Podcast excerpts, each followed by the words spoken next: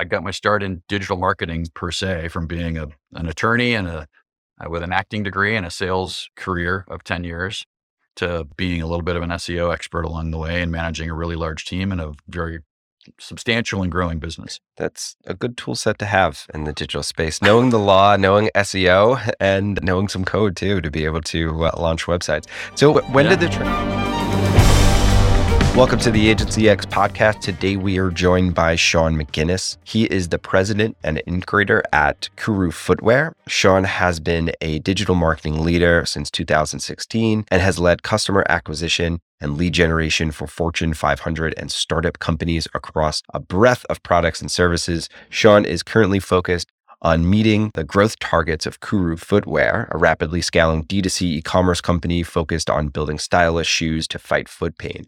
Sean and I had a great conversation about his history in digital and e-commerce and some of the early days in the late 90s and 2000s, some companies that he started, as well as his transition into e-commerce and then eventually working at Kuru for the past three or four years and building out the team over there. We also discussed some of the challenges that he faced and just the overall landscape of D2C and e-commerce. So we really hope you enjoy the podcast. Welcome to the Agency X podcast. Today we have Sean McGinnis. He is from Kuru Footwear. Sean, I'll let you kind of intro yourself. Tell us a little bit about what you do at, at Kuru Footwear, and, and we'll go from there. Yeah, thanks, John. Happy to be here. Thanks for the invitation. So, I run the day to day operation of the business. My title is president and integrator. We run on a system called the EOS system, Entrepreneurial Operating System. A lot of it's been become quite popular with small D2C brands and other e commerce players. It's based on a book called Traction. So I kind of run the day to day. I report to our CEO and visionary and founder, a guy named Brett Rasmussen, who invented the technology and founded the business back in 2008. So Kuru has been around for about 15 years now, pretty healthy track record of continuous growth and profit. We're fully bootstrapped at this point. Brett raised a small kind of friends and family round in the early days, and all of those investors are no longer associated with the business. So we're fully profitable, we're bootstrapped, and we're growing. So this sort of story. I love bootstrapped. I love growing. And I'm curious about the EOS because I've read Traction and mm-hmm. I would say that for our agency, we've adopted a percentage of that. Like I know some business owners sure. who went all in. Are you guys all in on EOS? Oh, yeah. Like you do your rocks and yep. you know, you said your CEO is a visionary. That makes sense. So you guys went all in on EOS, correct? Yeah, we use a paid implementer. And in fact, I've joked with my CEO that when no one will hire me to run a business like this, that that's my next career mm-hmm. move is to become a paid implementer for EOS. I'm actually in had a call with our implementer yesterday and he's going to introduce me to their their onboarding group there to start the exploration. I might actually do it more part-time in the short term, but I'm really enjoying the system. And like you, I think there's a lot of folks that kind of have dabbled or they've adopted the meeting cadence or they've adopted certain aspects of it. But yeah, we're all in. I mean, it, it's worked really well for us, and we consistently get really good feedback from the senior leadership team around how aligned we feel as a group and how utilizing the rock system kind of keeps us aligned and and making sure that we're focused on the most important things at any given point in the day or the week or the month or the quarter. And was EOS integrated into the business before you started, or did you like how did that come about? Is that something that you brought to the table and you helped to implement? It's not. No. Our CEO, he's been trying different systems for quite some time, and EOS, I think, is kind of the one that stuck. We started actually with just running our leadership meeting using the level 10 format. And we did that for about a year. And then we invited this paid implementer in the, the initial meeting is typically called a 90 minute meeting where they just kind of walk you through the system and walk yeah. you through what it's like working with a paid implementer. So I want to say we did that about two years ago. So it was probably the we we ran the meetings throughout most of 2020. And at the end of 2020, we brought him in probably around October, and then we onboarded with him in the kind of the onboarding sessions like Q4 I think December of 2020 as we headed in plan plan 2021. So we went through that formal process of going through the couple of days worth of developing the rethinking everything from our corporate values to the mission, the vision of the business, like where are we going? How does that all fit in? It's a really regimented process and it was really well worth it to kind of go through it again. We wound up not changing our corporate values. They were pretty, pretty strong at, to begin with. And so I, in hearing him talk, it's 50 50, right? Some companies you go through that process anew and you say, oh, well, there's a couple things that maybe don't fit for us. But yeah, working with him has been great. We're actually in talks now about whether we should continue with him full time next year. Maybe mm-hmm. we kind of downgrade and go, okay, we're going to use him for two of our quarterly yeah. pulse meetings, maybe do annual planning at the end of next year with him and maybe one one quarter in between or whether we keep him on full time. That's yeah. kind of the the state that we're in. It, it very very often happens that as you mature as an organization, you don't need to work with a, a paid implementer any longer. And so he kind of calls it graduation. It's about two to three years. You either get so good at it. Sometimes it's a budgetary uh, question of like, you know, do we really need to spend this money? It was very valuable for the first two or three years. So we're kind of in that reflection period now, thinking about what we want to do for next year. That's really interesting. And we've, like I said, we've adopted some of the aspects of EOS. Same, similar to you, we started with the level 10 meetings, kind of a rare yeah. variation of that. We set our rocks, you know, trying to just more think of it as especially like a mindset of thinking about right people, right seats, having certain goals yep. that you need to focus on. I'm willing to go back and like look at it again and see, but it's a lot of work integrating it. I know it's it's a lot of yeah. work and I don't think we're quite there yet to be able to shake things up that that much. But I'll let you know if we do. And if you're an integrator at that time, maybe we can work together. so you've been involved in the web and or e-commerce since kind of the early 2000s and so have I. So I've been around. Mm-hmm. I used to do a lot of Flash animation, if you remember Flash websites back in the day, and I do things like Dreamweaver and tables with HTML and stuff like that. And it's it was basically like the wild west of of digital. I'm curious about some of your earlier experience when the web started to become a thing and people started to have computers in their homes in the late 90s, early 2000s. I kind of seen things change from Flash to Web 1.0 and Web 2.0 and now it's web 3 or whatever's going on an e-commerce explosion yeah. so curious about your experience there where'd you get started in digital You've just described my life. I think the the guy with the computer in his bedroom in early or late uh, '90s. So I was with Thomson Reuters in the legal space. I graduated from law school back in '94 and was selling for them and into the law firm space.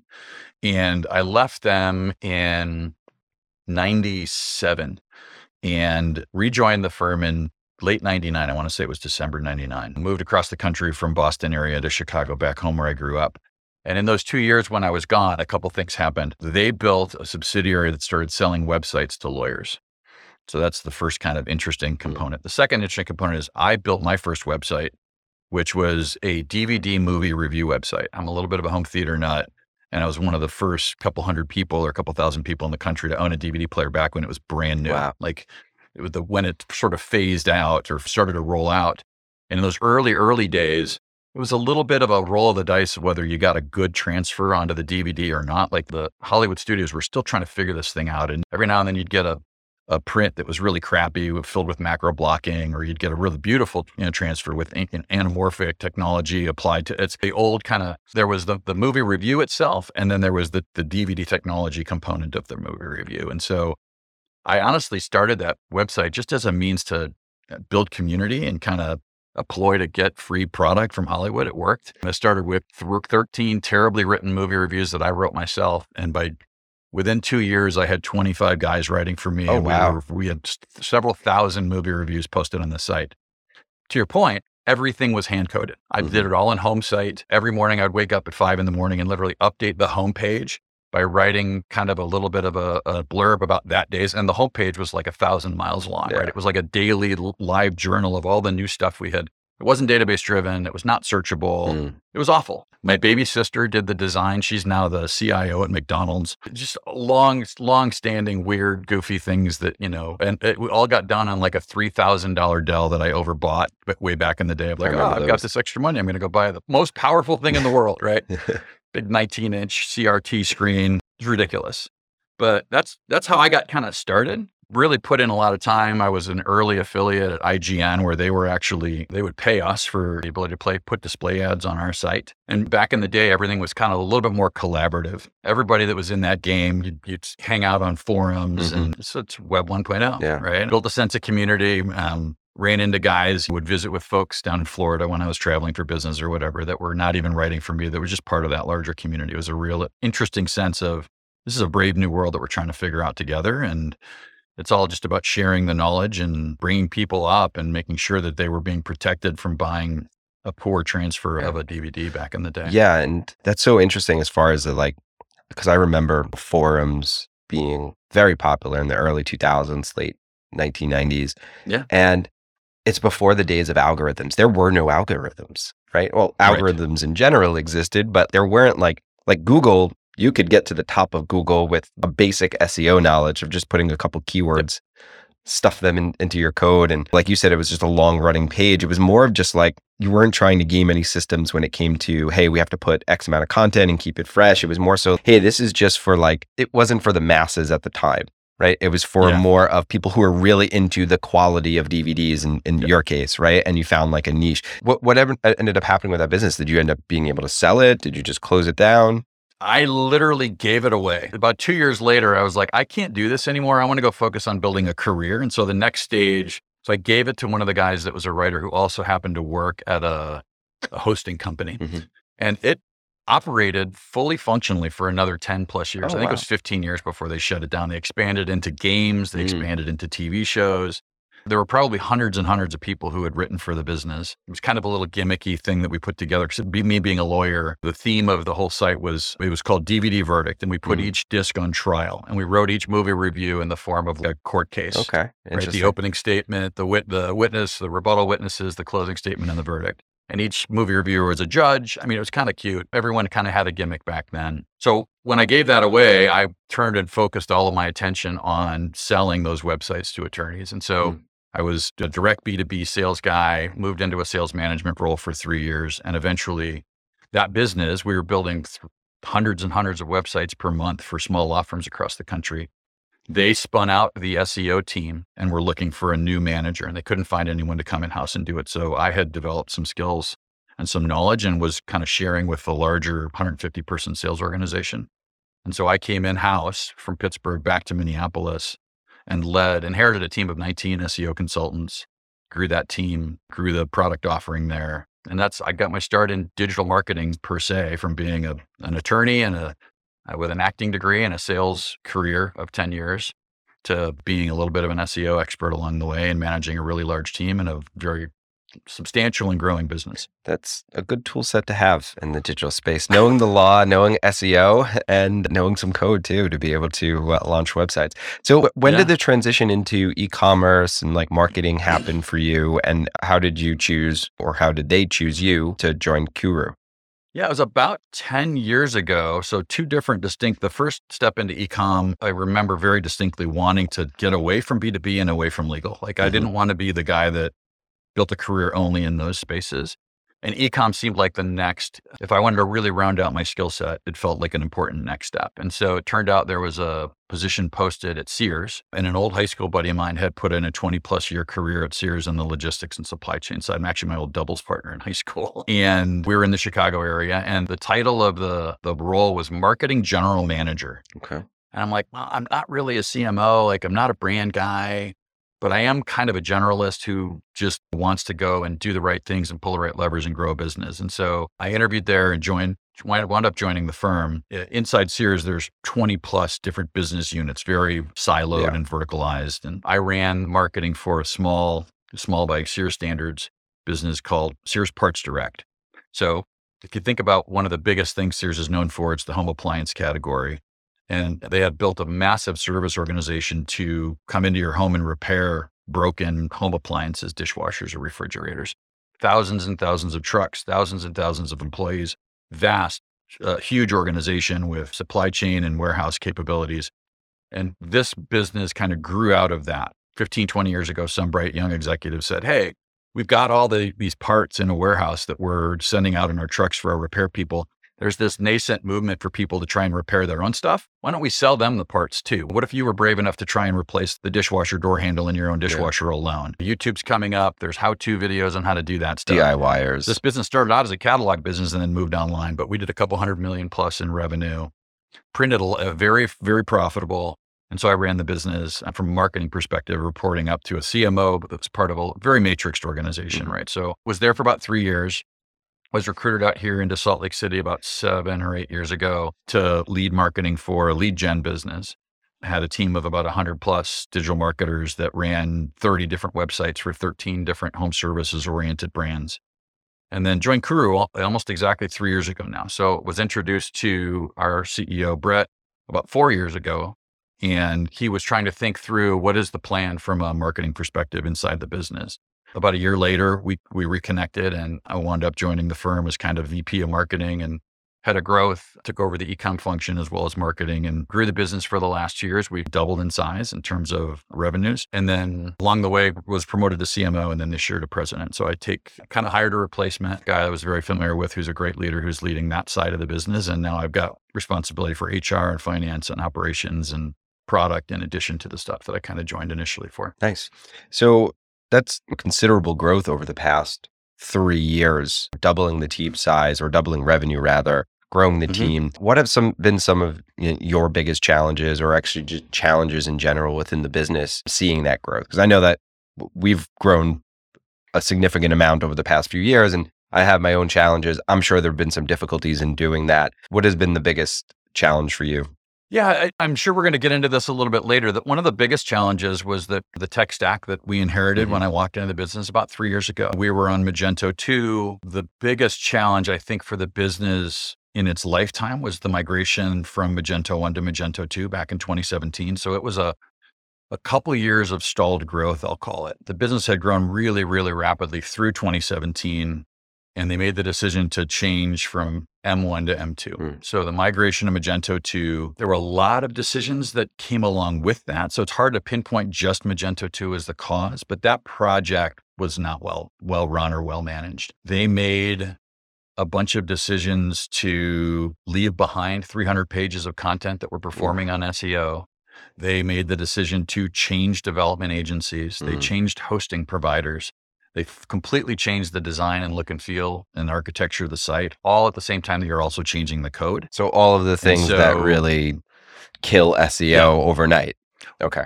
Well, and the most important thing was when things weren't going well, you didn't know where to look. Yeah. Right. You weren't controlling the controllables in terms of so with this migration that we just executed to get to Shopify Plus from Magento 2, the mandate was we're going to keep the front end look and feel as identical as possible. Yeah. We kept referring to it as pixel perfect. It's not pixel perfect, but it's pretty darn mm-hmm. close. Mm-hmm. And so we know that where there's areas that are underperforming the prior site, it has nothing to do with that thing.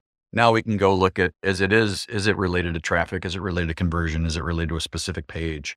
So it has helped us isolate things for the hiccups that are inevitable with a migration like this. No migration I've ever experienced goes perfectly. And so there's always open questions and we made some big mistakes. We can, again, we can get into that. But I think sure. the tech stack in general was really a limiting factor. Making changes to the site and adding new pages that are conversion oriented, like landing pages, everything was slower than it needed to be. Everything. The example I use most frequently is that, and this was again a bit of a driver about why we migrated.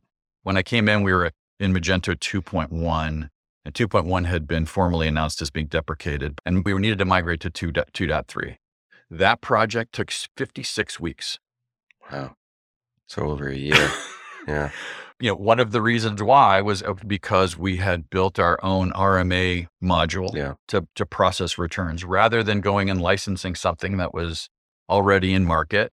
So we had this kind of I, I refer to it as kind of a build versus buy mentality. They had built an awful lot of things. From my perspective, e commerce doesn't have to be hard. If you just remove friction and give people what they need to make decisions, they will make decisions in your favor and they will buy your product. Treat them as human, treat them as valued customers, and a lot of good things tend to happen when you just kind of base focus on the basics and make sure that you've got those things covered. And so migrating to Shopify Plus, the whole end goal was really to almost put ourselves in a straitjacket regarding development. Yeah. Like I want us to focus on just hiring best in class apps, systems, agencies, et cetera, that can help us move the ball forward more quickly rather than have this uh, mentality where we're going to go build stuff. That when we interviewed, we interviewed a number of agencies to help us with this initial migration. And one of them said something on a discovery call that I was, I found really instructive.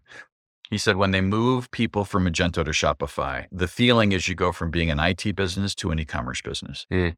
I was like, there's there's a lot of truth in that. Good. We spent an awful lot of time fixing bugs we introduced in the prior sprint in our development team, Yeah. Right? Like Well, it gives you those Um, so- guardrails. it gives you those guardrails to kind of like, like you said, almost be in a straitjacket. But you could, you're not too constricted. You can do certain things if you need to. But I'm sure it helped cut capital expenditures, helped save on the back office, save a lot of headaches.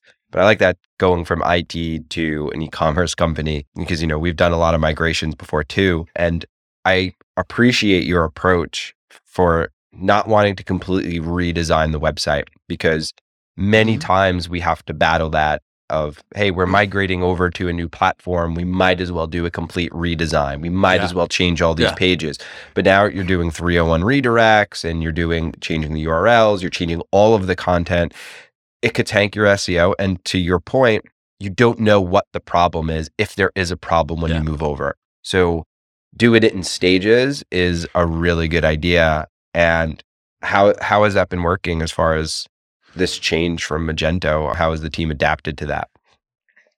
Yeah, I'd say it's it's been a learning curve, and in parts a really good one, and in parts there there've been some frustrations. Back to the design piece, we have already begun phase two, which is to now work with a UI UX firm and another development agency. The the plan is to completely redesign the site over the next six months, Yeah. and so this week we're actually kicking off our first test. We're going to test into whether or not these design enhancements are actually be- bettering the user experience from a user perspective. So we're starting with the menu and the layout of the homepage. So those, if you come to the site, within the next week or two, you might get a slightly different view. So those things are going to be executed, and then we'll move into collection pages and PDP pages, and we've got a couple of different layouts we're planning to test there. So the UI UX agency is going to deliver those files, and the development agency will develop them, and we'll do a rigorous A/B testing to ensure that we're pulling through more revenue per visit. That's kind of the main KPI that we would pay attention to. The biggest thing that that has frustrated I think the team and this is a late in the game decision that we made that I would say in principle it was a decision we would have made eventually anyway but it would have been great to have not made it when we made it. So we made the choice to move to a server side measurement protocol through a company called Elevar. Most of your Shopify Plus partners are probably familiar Yep. with Elevar in terms of ensuring that you're getting consistent. This is really not an Elevar problem. It's really a reflection of how poorly our prior setup in GA was set up.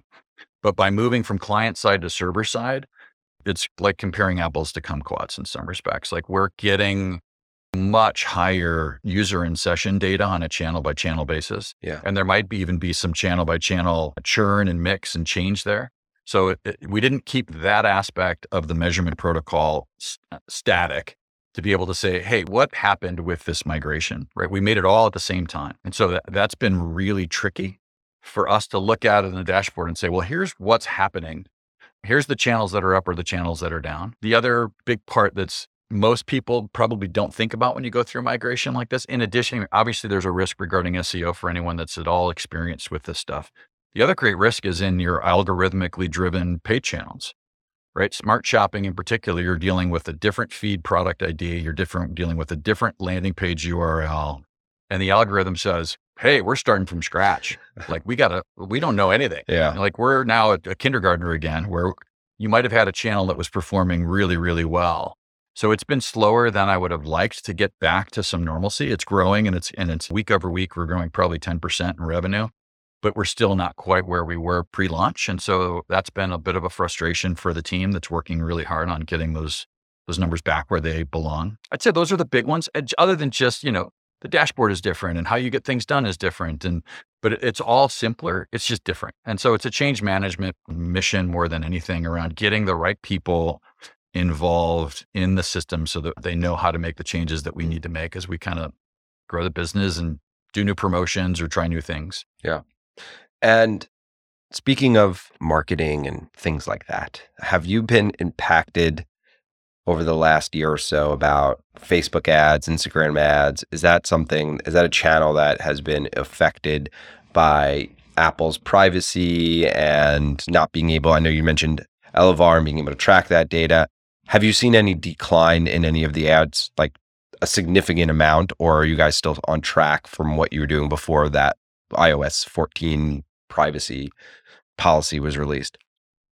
Yeah, it's a great question and one I've answered a whole bunch in dealing with other folks. The our business is unique in some respects. It was certainly unique when I joined 3 years ago in that even though we're a direct to consumer brand, we were not spending in the way that most direct to consumer brands spend. Mm. So maybe it makes sense to clarify. We're a, a shoe company that embeds technology that helps with foot pain, primarily plantar fasciitis and other things around the heel. And so the way that we've grown has been to focus very heartily on demand capture at the bottom of the funnel. There is massive, massive keyword volume. Or let's not call it massive. It's it's material enough that that's the right place to focus if you really want to drive sales. Mm-hmm. Our primary marketing channels today are Google and Bing by a lot. Um, between SEO and organic, between paid search, between smart shopping, a lot of those things are driven by like non-branded keyword volumes around comfortable shoes for walking or comfortable shoes for nurses or shoes for plantar fasciitis. Mm-hmm. That's where we spend the bulk of our time. And most other direct to consumer brands are spending the bulk of their time up the funnel, building awareness in more awareness campaigns and demand generation campaigns, right? They're trying to make an audience aware that they, as an alternative, or maybe there's no alternative, but hey, if you knew that liquid death was a thing, there was no market for liquid death before liquid death came on the scene, right? So you think about these CPG companies or it's a, they built the brand and they built it by letting you know incredible marketing incredible storytelling and making people aware that it was there as an alternative right? Mm-hmm. and as a result of that differential for us we spent probably 10% of our marketing budget in facebook and instagram where most other direct consumers it's flipped. They're spending 80 to 90% as taylor holiday talks about a lot. Facebook is probably the world's greatest business generation platform in the history of mankind in terms of being able to connect you with buyers who are interested in what you have to offer from the time that Facebook changed the ability to target by health condition, you know, this is 2017, probably 16, 17, 18, somewhere in there. Our spend and attention in that platform dove pretty hardly. So what we did last year was we engaged with Rockerbox on the theory. Eh, my question for the last three years was, are we wrong? Are we the idiots in the room that are just like, no, there's a, that, that's a gold mine and we're not doing it right. And so, what we really needed to do was to understand what the potential contribution of that channel could be for our business, not just for everyone else that does X or Y or Z in terms of how they spend their dollars. And so, Rockerbox gave us some confidence that there was bigger opportunity out there. And so, we engaged with an agency gave them full reign to go and do everything they needed to do. And we started spending money to create better ads and better content for them to be able to utilize in the channel. And the instruction to them is go. We want you to manage to a contribution profit number in that channel. Grow it as ag- aggressively as we can, as long as it makes sense to keep going. We're going to manage it. So they joined before the migration. And this migration has kind of slowed things down a little bit. And so that algorithm also had to be retrained and, and kind of relearn a few things. But yeah, I, I still think there's opportunity for us there. So I don't have a great comparison of we were not spending 90% of our yeah. dollar and suddenly all of our revenue fell off a cliff because a lot were. That's just not where we've been. A lot yeah, were. A lot yeah. were, were spending yeah, I so hear the much. horror stories. And yep. it was their primary channel and it got cut yep. 60, 70, 80%.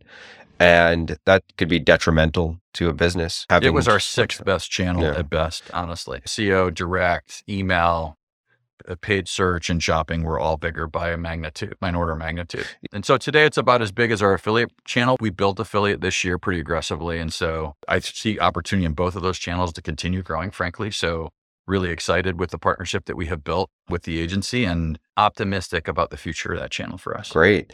Yeah. I mean, SEO has always worked for our agency as far as like I was focusing on SEO when I first started the company as a freelancer. Like there were keywords like freelance web designer New York, right? I wanted to own yeah. that keyword and knock everyone sure. off the top. And I did that and it builds domain authority. And I felt so great about it. And then when we switched over to instead of calling myself freelancer, an agency, and hiring people, having to switch that, but building that domain authority. I saw blog posts from 2012 that I wrote that are ranking today. Mm-hmm. And I just, awesome. you know, I just searched quickly for best shoes for bunions, for example. And yeah. one of the first thing that pops up is a Livestrong article. And of course, your brand, Kuru, is listed on there as yeah. one of those. Like, I see that as being even way better than any kind of ad because it's organic, it's pretty much free, it lives there forever. And it's not like you have to continue to pay. It it basically is it's, like almost making an investment that is compounding over time because it'll just live there forever.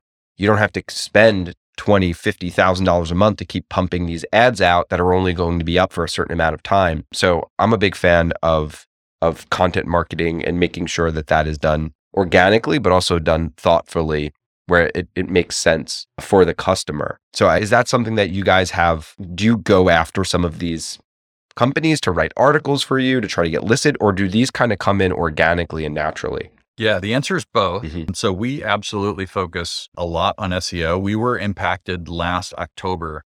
Google launched a new uh, algorithm update and it slapped us around and it slapped around a number of companies that had previously linked to us for free. Mm, So SEO was down, referral traffic and revenue was down year over year since October. And we had to draw down our spend to match the the SEO. So it's kind of a double kick in the shins. This is the way I keep referring to it. We embarked on a project to rewrite all 150 pages of our kind of ranking content, Mhm. the the content hub that we that we refer to. And that was also a trigger for us to really get aggressive in our affiliate channel. So we have in our affiliate program a number of fairly major media publications. And those publications like Livestrong or Forbes is another good example, or Healthline, or there's a lot of publications. Those places are they're becoming a little bit more pay to play in some respects. So they're learning that in addition to and there's really two sides to those businesses too. But going back to the October algorithm update, what Google decided to do, right or wrong, is to favor more heavily major media publications, right? We used to be for our kind of king keyword is shoes for plantar fasciitis. We used to be number two or three organically for our site. And we had three or four additional bites at the apple for people that had just listed us organically. When they made that update, that keyword belonged to Forbes. yeah.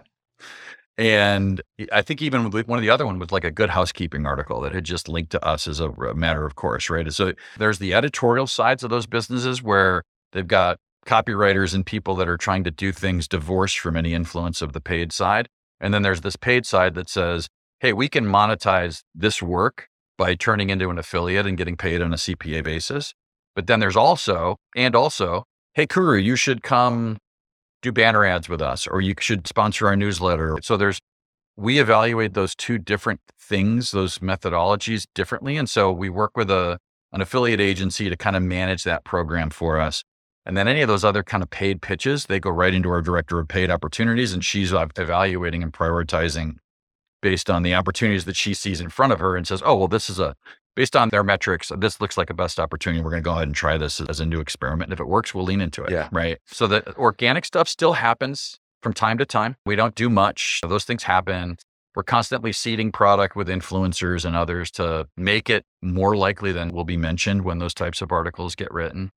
Um, we constantly reach out for folks that have authored those articles to try and say, "Hey, did you know the Kuru exists? Like, next time you update this this article, you should consider including us. We're happy to send you a free pair of shoes just to try to make sure that you know that we're for real. Yeah. You know, we're a legitimate company that does solve these kinds of foot pain issues. So it's it's partly a, a lot of these different channels and these methodologies are trying to peacefully coexist, right? It's a PR opportunity, it's a publication opportunity, it's an influencer opportunity. I And there's just so much crossover. It's like this giant blurb of stuff related to media, Mhm. right? Well, that Um, works really well. we've, we've grown the affiliate channel very aggressively by focusing on the right types of partners and partnerships. It's it's a really healthy side of the business for us today. Well, that, that works really well when you have a product that actually solves a problem too.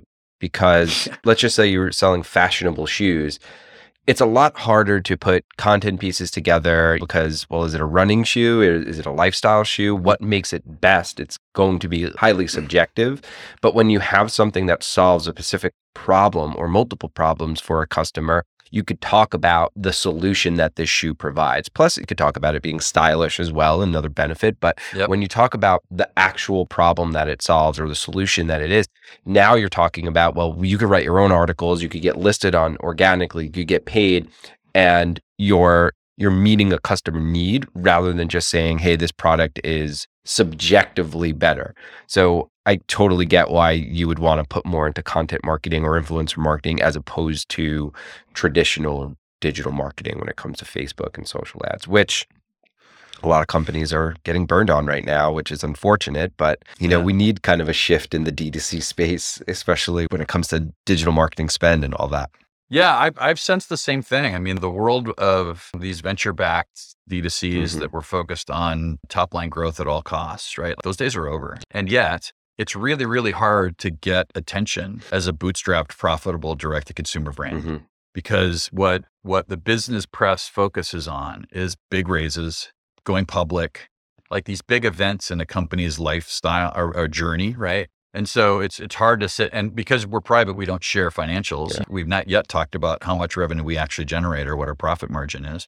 And we just don't do that publicly. And so it's much, much harder to get attention in a public relations sort of way from the business press because they're all focused on the like I keep referring to them as the D, DTC darlings, Yeah, right? These folks that raised a bunch of money, grew like crazy. Now there's some drama at the CEO suite or the C suite or whatever. Like those are the stories that get written about regularly. Ah, yeah, know and about meanwhile, them. the rest of us are just kind of plugging away and doing really good business and making money Yeah. and taking care of our customers and talking to them every day and finding out new ways for us to satisfy their needs. And it's kind of a frustration of mine, but we'll figure it out one day, or maybe we'll be more willing to share those financials Yeah. and suddenly the world will come to know that Kuru exists. Well, we've see. worked with some of those D2C darling type brands. And one thing that you just mentioned that is very different from a lot of those VC backed companies is that you're making money. A lot of them are not making money, they're spending money. not. There, there's Yeah. many publicly traded companies that D2C brands that are still Sure. not profitable. And I don't know where in the past like 10, 20 years when we were just like, hey, we're going to put on a pedestal and champion these brands that are not profitable. I don't understand starting a business to not be profitable. If you're raising that money, whether it's in tech or in D2C, and you have a vision to be profitable eventually, and maybe you're unprofitable for a couple quarters or a couple years because you're raising or you're- acquiring. But there's so many companies that are just have never been profitable and have no Yeah. plans to ever be profitable, like a WeWork or something like that. And there's D2C brands that are just now flopping because if they don't get that next round of VC funding, they basically have to go out of business. And yeah, their branding Yeah. looks really cool and their website was super hmm. cool and they got a lot of press. The ones that are going to stand the test of time are the ones that focused in focused on solving a customer problem, you know, had a strong brand and strong financials. So the people that walk out of this, or the brands that walk out of this are going to be the legacy retailers and the D2C brands that focused on fundamentals of running a real business and a real brand, not just being Yeah. like cool and the D2C darlings. preaching to the choir, man. We have these debates internally. and Some of it becomes a little bit of an interesting life cycle question too, right? Like I'm not going to name names, but there are big name direct to consumer brands that I'm convinced could become profitable if with the culture change or if just a different management style. Yeah. But the fact remains that they've raised at such rates that the venture backers, that's not an option for them No. because it would mean slowing the growth. And unless suddenly the appetite becomes, they think they can get more out of a profitable brand. And I just, I don't see that. It's kind of a death spiral Yeah. of sorts, right? It's really interesting from that perspective. And so these key companies that are based uh, on the coasts and really expensive, it's expensive to hire the right talent. It's Yep. expensive to have retail footprints. It's expensive to have office space there. Like these are big challenges. You know, we're a small little company based in Salt Lake City that's been literally been profitable every year except one of the history of the company. Love it. And that one was 2019 when I happened to join at the end of 2019. And so we've got a great track record and and we're not raising, we're not interested in raising, but I think getting a little bit of you know, maybe it's just finding the right public relations firm that can help us craft that story in a way that would be palatable with the right hook and the right angle for for the business media to cover. I don't know. We'll see where it Yeah, goes. or maybe you don't even need to go down that road and just continue to grow the Yeah. business organically. If you're growing every year, that's Yeah. that's that's a plus. You know, a lot better than some brands that are not profitable at all or companies that are not profitable. At. Hey, listen, Sean. Anything else you wanted to cover today? Because I think we covered a lot, and I, I really appreciate you joining the podcast. And hopefully, we could have you on again soon. Oh yeah, no, I really appreciate the opportunity. It's been a great conversation. Thanks for putting up with my ramblings. I love it. Lots of different directions, and it was a really fun conversation. So thanks, John. For sure. Yeah, I'll be in touch, especially if we end up implementing EOS. I might have some questions for you. Yeah, happy to happy to dig in anytime. All right. Thank you.